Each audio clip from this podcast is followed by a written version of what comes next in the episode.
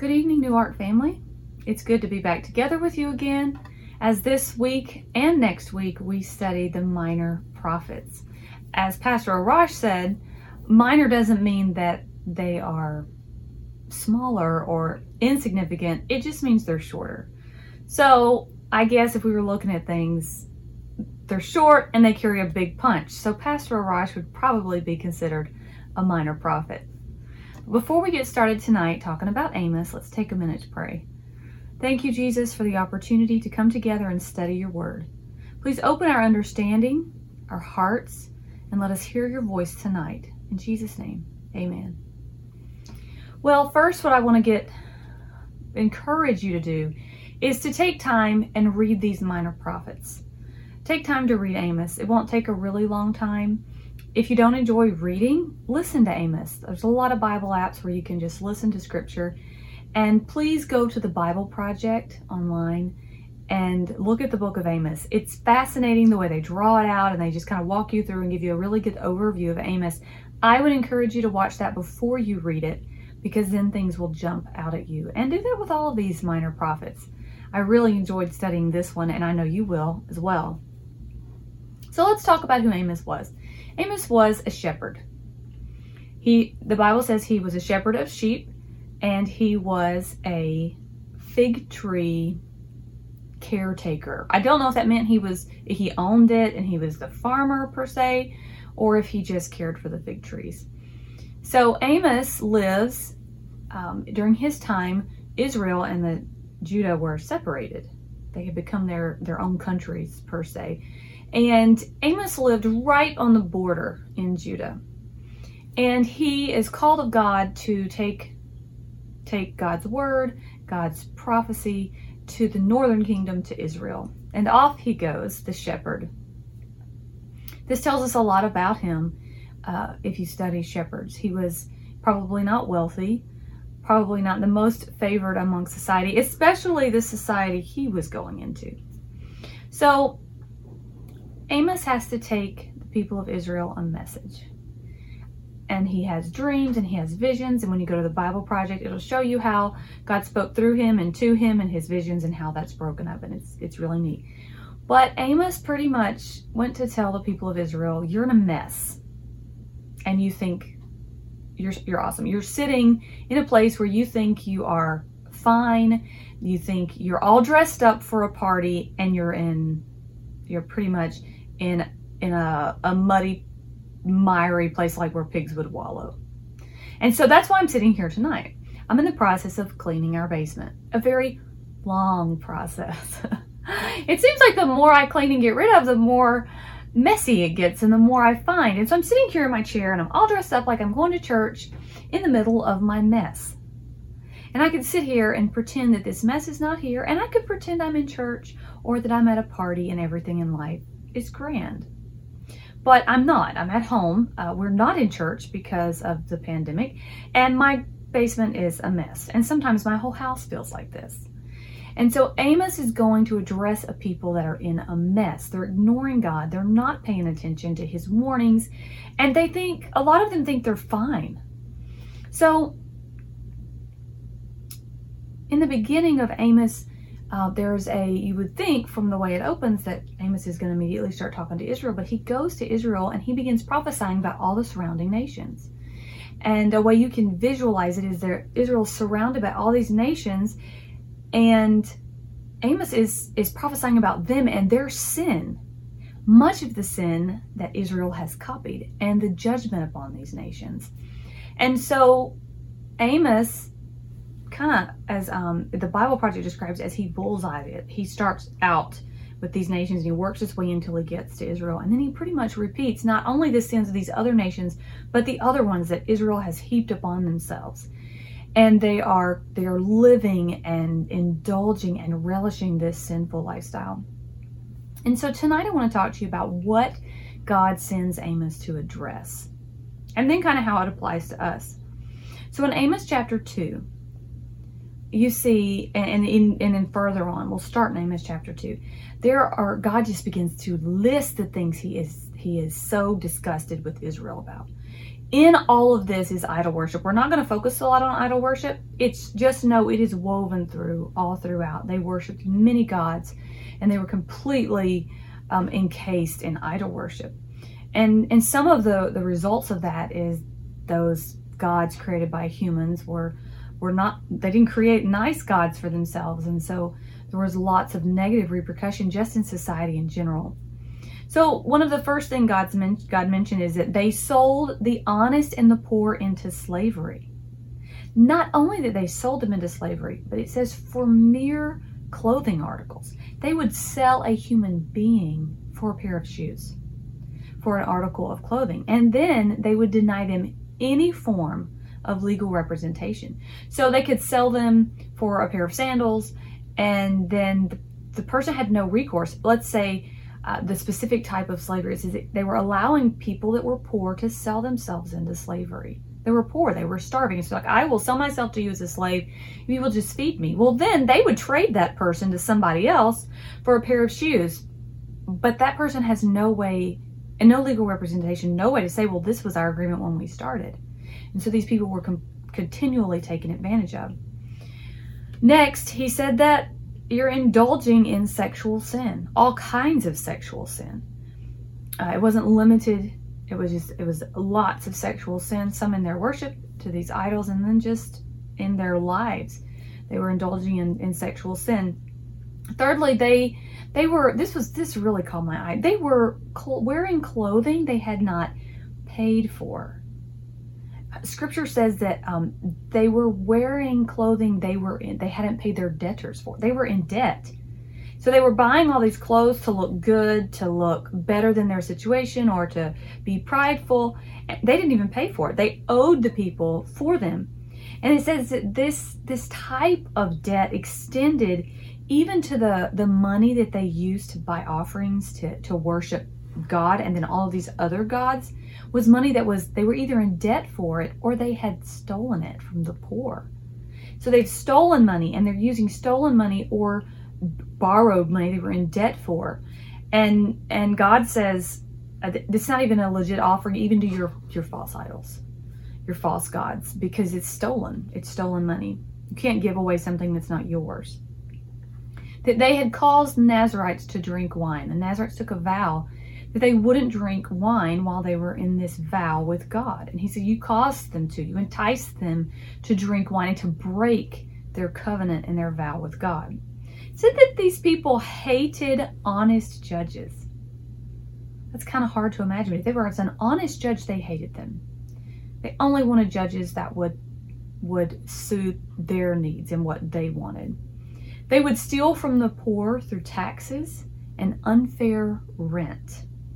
So God is livid. He is angry that they have taxed these people, overtaxed them, and then charged them unfair rent. And then they cheat people, they enslave, and then they turn around. The people they cheated, they enslave them for even the smallest debt. It said for them being in debt for a pair of sandals or a piece of silver. So they're cheaters. They cheat people. They they mess with their scales. They they sell food that has is has got um, husk and nasty things in it. And then they turn around and they enslave the very people they just cheated for for minuscule things. After after God goes in the book of Amos, God speaks through Amos to go through this list and list of things, and all throughout that, he's talking about idol worship, and he's talking about um, their their wicked hearts and how many things he's done to try and draw them back to him, and how aggravated and how he's just done. He is bringing horrible judgment. Amos tries to remind the people. He says, um, he addresses the miraculous acts of deliverance, protection, and provision that God has given the people of Israel and Judah. He reminds them of being, um, you know, rescued from Egypt, of being the different wars and battles that they fought and how God brought them out and gave them victory, of times of healing, miraculous intervention. And and and God addresses through Amos when he talks to them, he says, he uses the term, I rescued the entire family. And he directly addresses Israel and Judah here, calling them an entire family. These two, the nation had split into two parts. but God puts a strong focus here on the fact that they are one. Even though they view themselves as two separated parts, God is saying, calling them one entire family, not a divided family. And that's a very strong focus there that God is saying, I, He didn't have anything to do with this. That's not the way He views it. It is not what He intended. And then in Amos 3, verse 2, there is a reminder from God that all of, He says, of all the families of the earth, all the families I could have chosen, I chose you. I chose your family to be my called out ones, my separate ones, my holy ones. He chose Abraham's family. So I want to briefly look back at why Israel was chosen and what they were chosen for when we go to Genesis chapter 12. Now the Lord said to Abraham, Go out from your country, your country, apologize, your relatives, and your father's household to the land that I will show you. Then I will make you into a great nation, and I will bless you, and I will make your name great, so that you will exemplify divine blessing. I will bless those who bless you, but the one who treats you lightly I must curse. And all the families of the earth will bless earth will bless one another by your name. So this is Genesis chapter 12, verses 1 through 3. So the, the reason Israel was chosen, the, the God chose Israel for a purpose, and the purpose was that they would exemplify divine blessing. They were to be separated to God. They were supposed to be different. They were supposed to show to the world what it was like to live righteously for God and have his divine blessing. But that is not what's going on in Amos, we see the exact opposite happening. Not only are they following after the ways of everyone else, of all these other wicked nations, but they're even worse than some of those nations. And God is angry because He chose them. He says, I could have chose from any other family of the whole earth. I chose from Abraham's family. I chose your family. And this is how I get repaid. I have blessed you. I have given to you. So then we see God continue after that God continues to talk about in chapter 4 he he discusses his disgust utter disgust at the gluttony and indulgence of Israel and Samaria. Um, the poor are being mistreated and destroyed and yet he even he even uses the term in the Bible I was reading the way it was translated. He refers to the women of Samaria as fat cows uh, there, there it is. It, came out of the Bible. He refers to them as as fat cows. I'm, I'm sure it was a different verbiage, but because they are indulging in, and he talks about drinking. He says that they're they're so focused on what they're eating and they're drinking and how amazing their their mansions and their houses are that they won't even get off the couch to get themselves something a drink. They ask they tell their husbands, "Go get me some more to drink." As they as they completely fill themselves um, and with indulgence, and God is disgusted with it. And then in chapter 4, verses 4 through 5, it says, bringing daily offerings.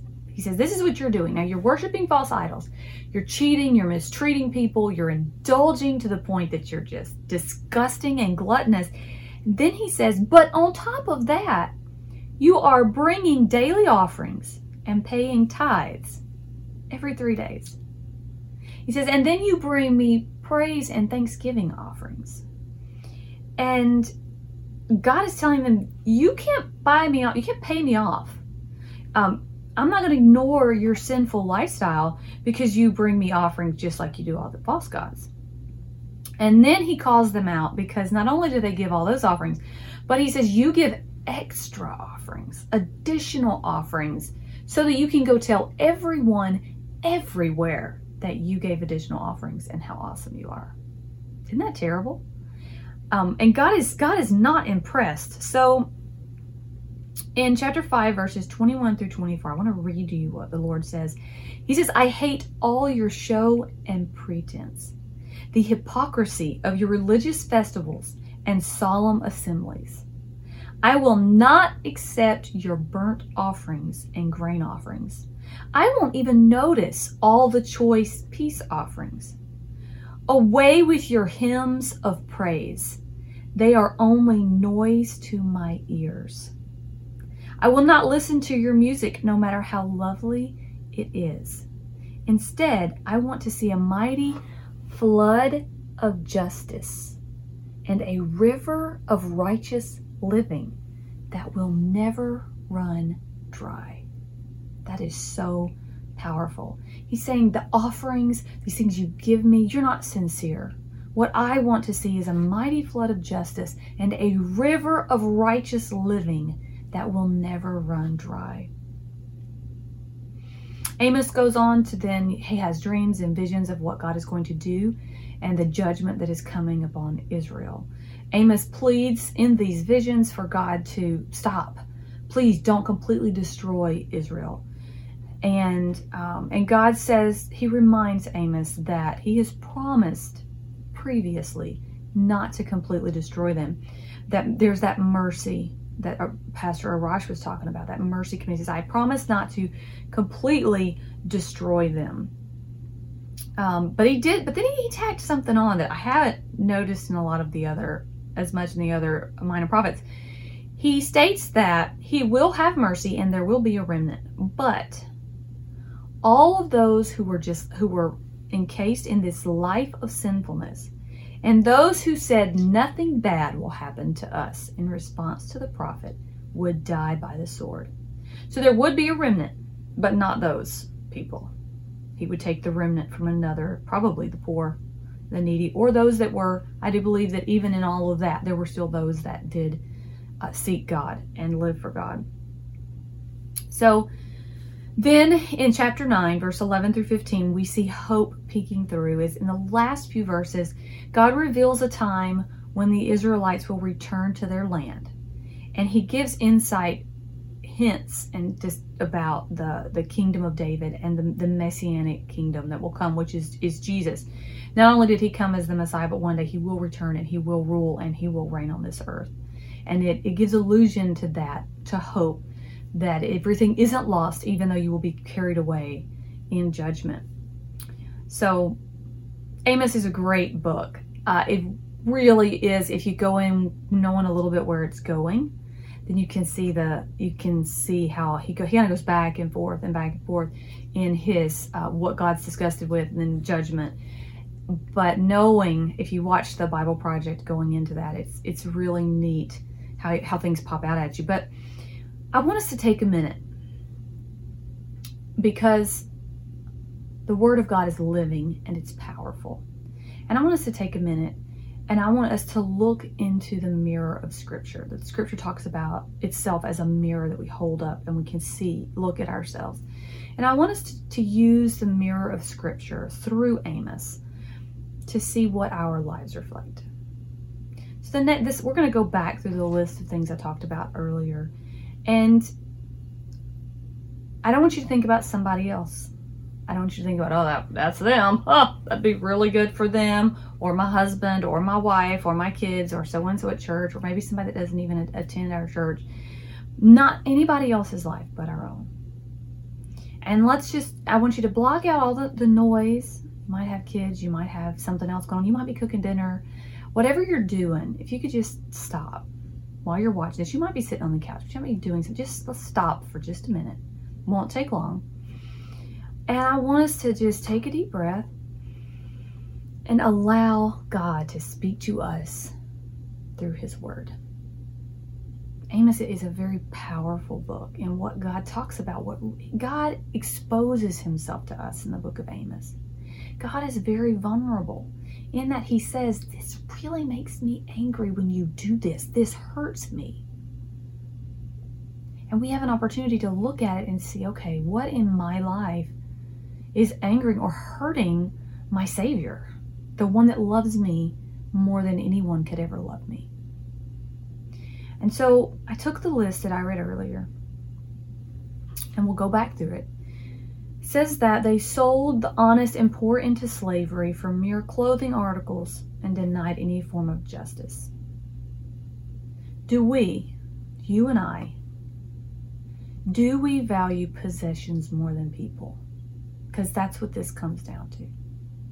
Do we value possessions, things, all this, this junk Do we, even the stuff that's not junk, there's some stuff down here that's not junk, but do we value our stuff, our possessions, our time, our food, whatever it is that our cars, our technology, more than people?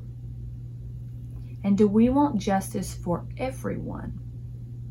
Or only justice that benefits us, our agenda, our desires, our needs? The next thing was indulge in sexual sin. Are we doing that? Are we indulging in sexual sin? I can't answer that for you. I can only answer that for me, and only you can answer that from you.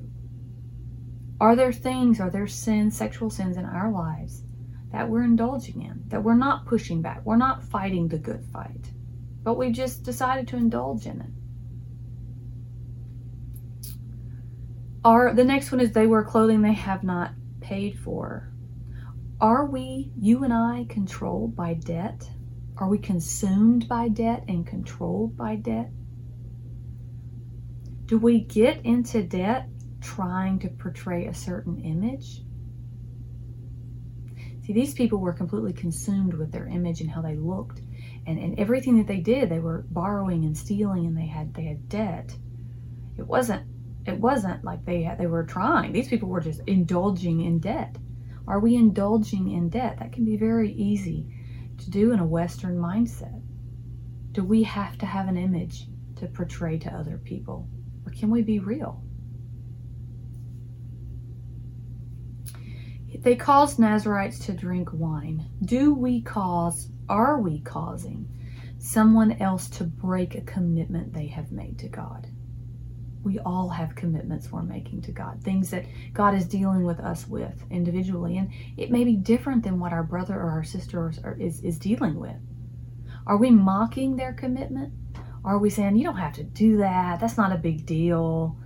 And, and encouraging them and tempting them to, to just throw their hands up and say, bah, never mind, God, I'm not going to commit this to you anymore. Are we encouraging people to do that? The people, I'd skipped this one accidentally earlier. They told the prophets to shut up. I missed that earlier. That's pretty terrible. Um, but then if we bring it to our own lives, do we ever speak out against the ones that God has chosen to speak to us through? Do we speak out against them? Do we attack them? Do we disagree with them to the point that we want to um, lash out at them? Do we try to shut them up? We don't like what they're saying. They hated honest judges. Do you and I hate honest officials? Do we want the truth or do we want what supports our purposes? Depending on the situation. We all have different situations. And we typically, humans, see themselves as right and the innocent party. But do we really want honest judges that are looking for the truth or just someone that will side with us? Stealing from the poor through taxes and unfair rent. Do we take advantage of others? Do you and I take advantage of others? Maybe not every day, maybe not most people, but is there a temptation, a situation where you're really just tempted to take advantage of another person? Or a hurt, you've been hurt by them, and that the need to get back causes you to take advantage of them? Do we cheat people? It would be very difficult for you and I to enslave anyone. But do we cheat others and then turn around and uh, we've broken the rules, we've cheated, we've broken the law, we've done something inappropriate. But then when someone else does any little thing, we condemn them. It's okay if we do it. It's okay if I do this, but don't. Oh, look what they did. It's easy to do that when someone has hurt us, to pick out their flaws, to pick out their issues, and look past our own. Are we living in sin? Refusing to change? Are we refusing to answer the call of God? He was calling Israel to draw close to Him, to push away these things, to push away idol worship and these actions and the way they were living their lives, will we let Him draw us close and change us and cause us to change and call us to change? Are we fake? Are we following the rules when others are looking? The scripture example was paying tithes, offering, praising, giving thanks. Are we are we get when we get together, are we coming together and we want to look a certain way and do a certain thing and be a certain thing when we're around certain people because we want to look like a disciple of Christ, a believer. We even want God to believe it. But then inside and then when we're away, really living a life based on our own desires and the lust of the flesh. Are we giving extra just for show? Whether it's money, time, uh, ourselves, work, effort, things that we can give? Are, are we doing extra just for show so we feel better about ourselves so others will see us so that we can have admiration and others will respect us because you know I'm a faithful giver and I'm I give extra and I'm uh, you know I'm part of the I'm part I'm solid. Or are we giving out of a heart because we love the Lord and we love his kingdom and we want to be givers? It's easy to fall into the trap. It's easy it's not even a condemnation from from myself or, or anybody else. It's easy to fall into the trap of doing something because we crave admiration. We crave, uh, oh, you did a good job. I'm proud of you. Because God designed us that we should tell people we're proud of them. We should encourage people. But that can't be the basis of our giving. I want to read Amos chapter 5, 21 through 24 one more time. I hate all your show and pretense, the hypocrisy of your religious festivals and solemn assemblies. I will not accept your burnt offerings and grain offerings. I won't even notice all of your choice peace offerings. Away with your hymns of praise. They are only noise to my ears. Oh, how that would grieve my spirit if the Lord told me, away with your hymns. I love to sing praises. I love to sing worship songs and music. How would that break our hearts and our spirit if the Lord said, I don't, you're just making noise in my ears because your heart is so corrupt and your actions are so against my word? That would be a horrible, horrible thing to hear. I will not listen to your music, no matter how lovely it is. Instead, and this is what we need to focus on, I want to see a mighty flood of justice, a river of righteous living that will never run dry. Oh, I want to be in that river of righteous living. Am I perfect? Am I ever going to fail? No, I'm not perfect, and yes, I'm going to fail. But I don't want to stand on the banks of this river of righteous living. I don't even want to wade where I'm at my ankles or my knees, but I want to dive in to the river of righteous living. I want to be covered in that river of righteous living. And I know you do too. And sometimes we will mess up and we have to jump back in and we have to keep going. And that's why the mercy of God is such a beautiful thing. So tonight, ask yourself the question How can I step further into the river of righteous living that will never run dry? And then what am I holding on to that would keep me in the shallow end? Of the river? What what am I holding on to that would keep me at the river's edge? That would keep me out of this wonderful river of, of righteous living where justice abides. And let the Lord speak to your heart. Let Him draw you deeper into that river of righteous living, of, of holiness unto Him. Let Him draw you into that river because He will. He will continue to speak to each of us and draw us and minister to us because He wants to be there with us. He doesn't kick us out in the river alone. He wants us to be in the river of righteous living because that's where He is. And He's waiting and He wants to be with us. Let's pray. Lord Jesus, thank you so much that you speak through your word to us. We can read something that was written long ago and it still shouts out to us and calls us to you and calls us to live a life of repentance and a life of change and ever drawing closer to you. Thank you that we can read your word and we can learn and we can grow and then we can listen for your voice as you instruct us. Things we may not even know are in our heart. And you can say, hey, let's deal with this. And, and you begin to draw us and you begin to change us and you heal us and you cleanse us and you make us whole. Thank you for that, Jesus. Tonight, Lord, draw us deeper into the river of righteous living and let us spend the rest of our lives in deep in that river listening and following you. In Jesus' name. Thank you so much for being with us tonight. Please go read Amos, watch the uh, the Bible Project, and enjoy time in the Scripture with the Lord. Good night. I love you all.